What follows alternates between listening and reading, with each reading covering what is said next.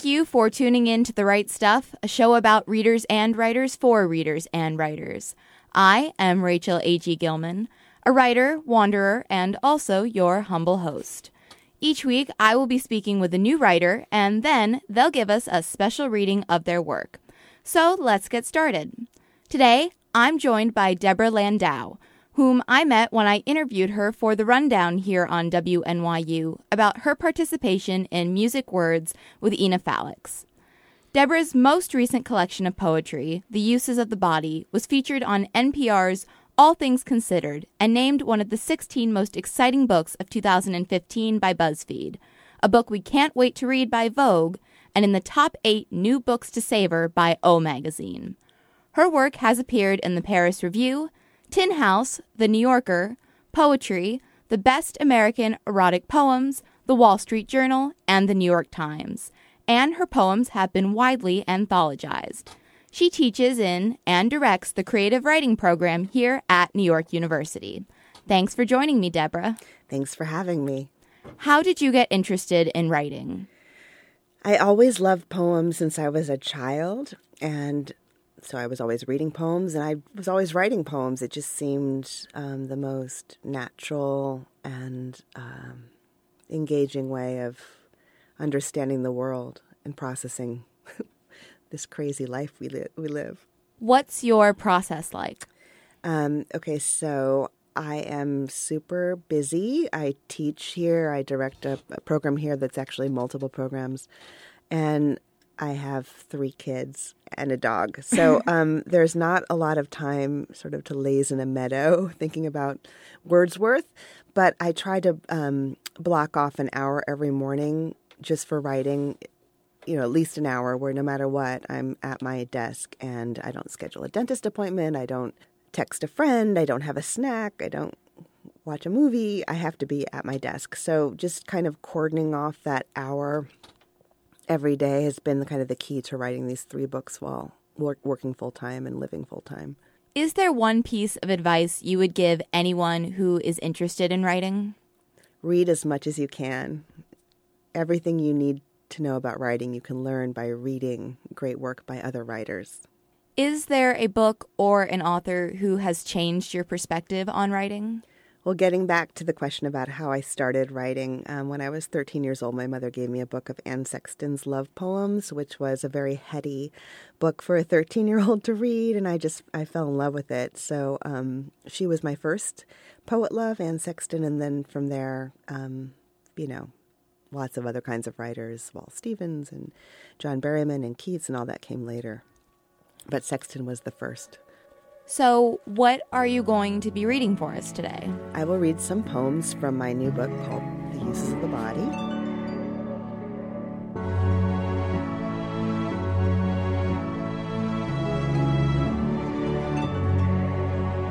Swinging in the backyard, pull up in your fast car, whistling my name.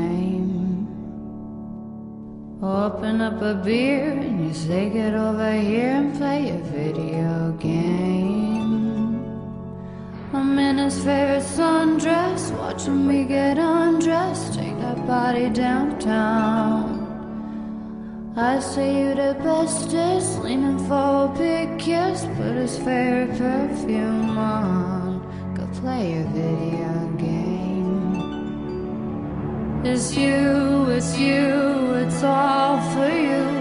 Everything I do, I tell you all the time. Heaven is a place on earth with you. Tell me all the things you wanna do. I heard that you like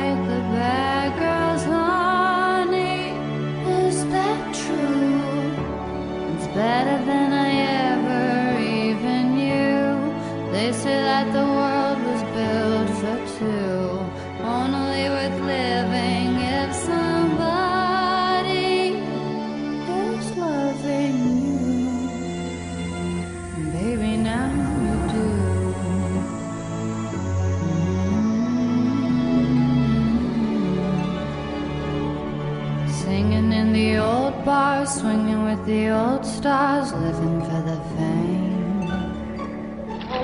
Kissing in the blue dark, playing, pulling wild dots, video game. You alright? He's alright. He holds me in his big arms, drunk, and I am seeing stars. This is all I think of. Watching all our friends fall in and out of old clothes. This is my idea of fun. Playing video It's you, it's you, it's all for you. Everything I do, I tell you all the time. Heaven is a place on earth with you. Tell me all the things you wanna do. I heard that you like the bad girls, honey. Is that true? It's better than I ever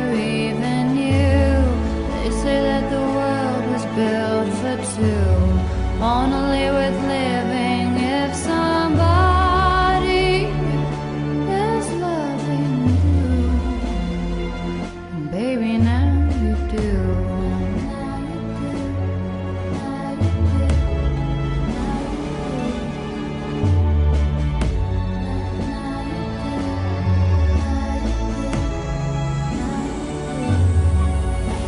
It's you, it's you, it's all for you. I do, I tell you all the time. Heaven is a place on earth with you. Tell me all the things you want to do. I heard that you like the bad girls, honey. Is that true? It's better than I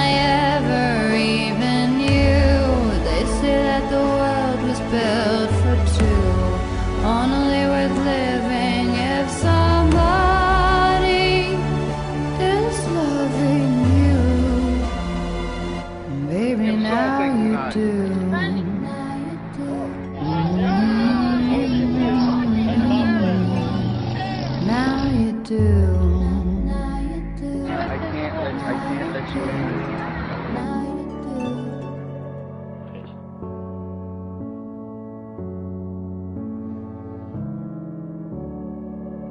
Maryland University sophomore.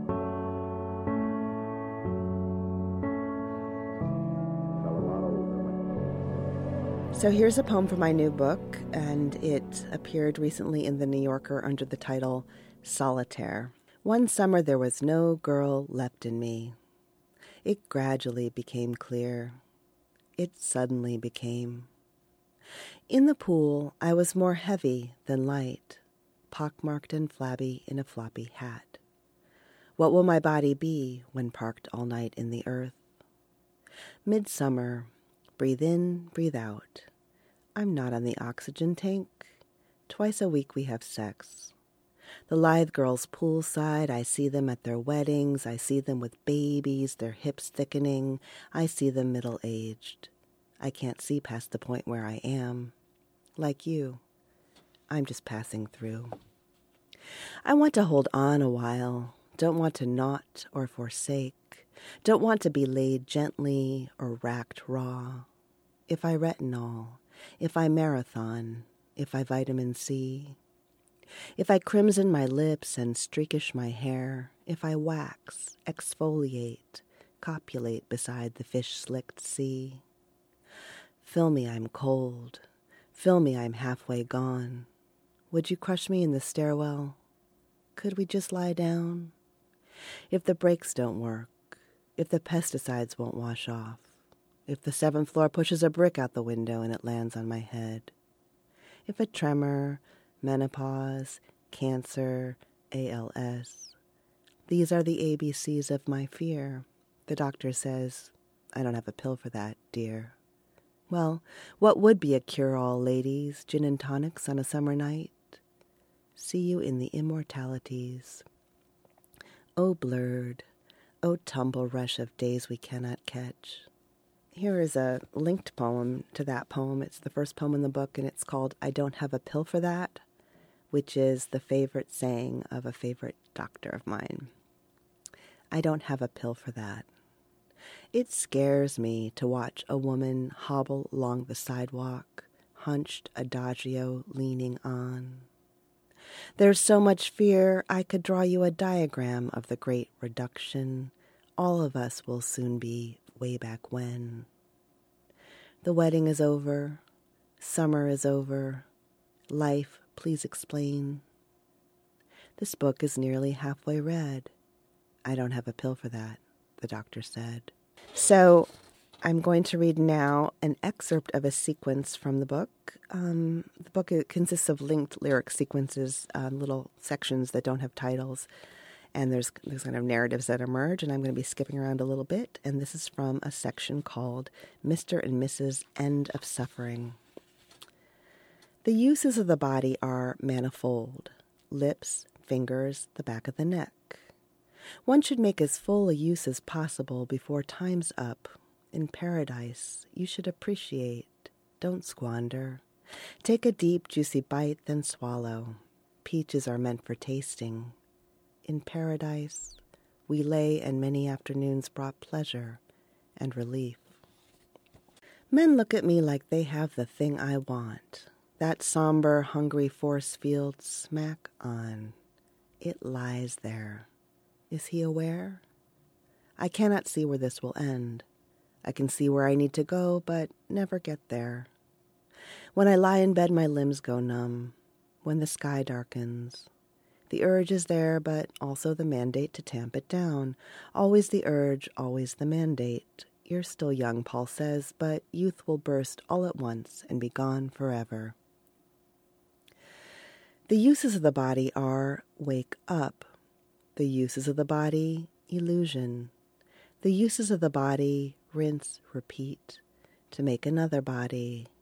September, draw the blanket up, lace your shoes, the major and minor passions, sunlight, hair. The basic pleasures, tomatoes, Keats, meeting a smart man for a drink. The uses of the body, it's only a small house. It gets older, its upper and lower it's red and white trim. It's tempting to gloss over this part, so you won't really see me. The uses of the body are heavy and light Bellinis, cradles, carousels, biopsies, sobriety, sensible shoes. I'm cozy. I am full of want until chest pain, until a heavy cramp, the pain of form. See how caught up we are in our habitual flying patterns until we have to look the unfair doctor in the eye. The genitals are irrelevant then. Dr. Rakowski, what was it you said? Before you have kids, you get a dog. Then, when you get a baby, you wait for the dog to die. When the dog dies, it's a relief. When your babies aren't babies, you want a dog again. These sad things they have to be. I go into the kitchen thinking to sweeten myself. Boiled eggs won't do a thing. Oysters, Lysol, peanut butter, gin, big baby face getting fed. I am 20. I am 30. I am 40 years old. A friend said, Listen, you have to try to calm down. Thank you so much to Deborah for joining us today. If interested in checking out more of Deborah's work, you can head on over to Deborah Landau, D E B O R A H L A N D A U dot net. If you have any questions or if you'd like to be featured as a writer on the show, shoot me an email at rachelg at wnyu.org. Until next time, I'm Rachel A.G. Gilman, and this has been The Right Stuff on WNYU.org. If you got your lovers and your friends, and you got that heart inside your chest, and if you're happy with yourself,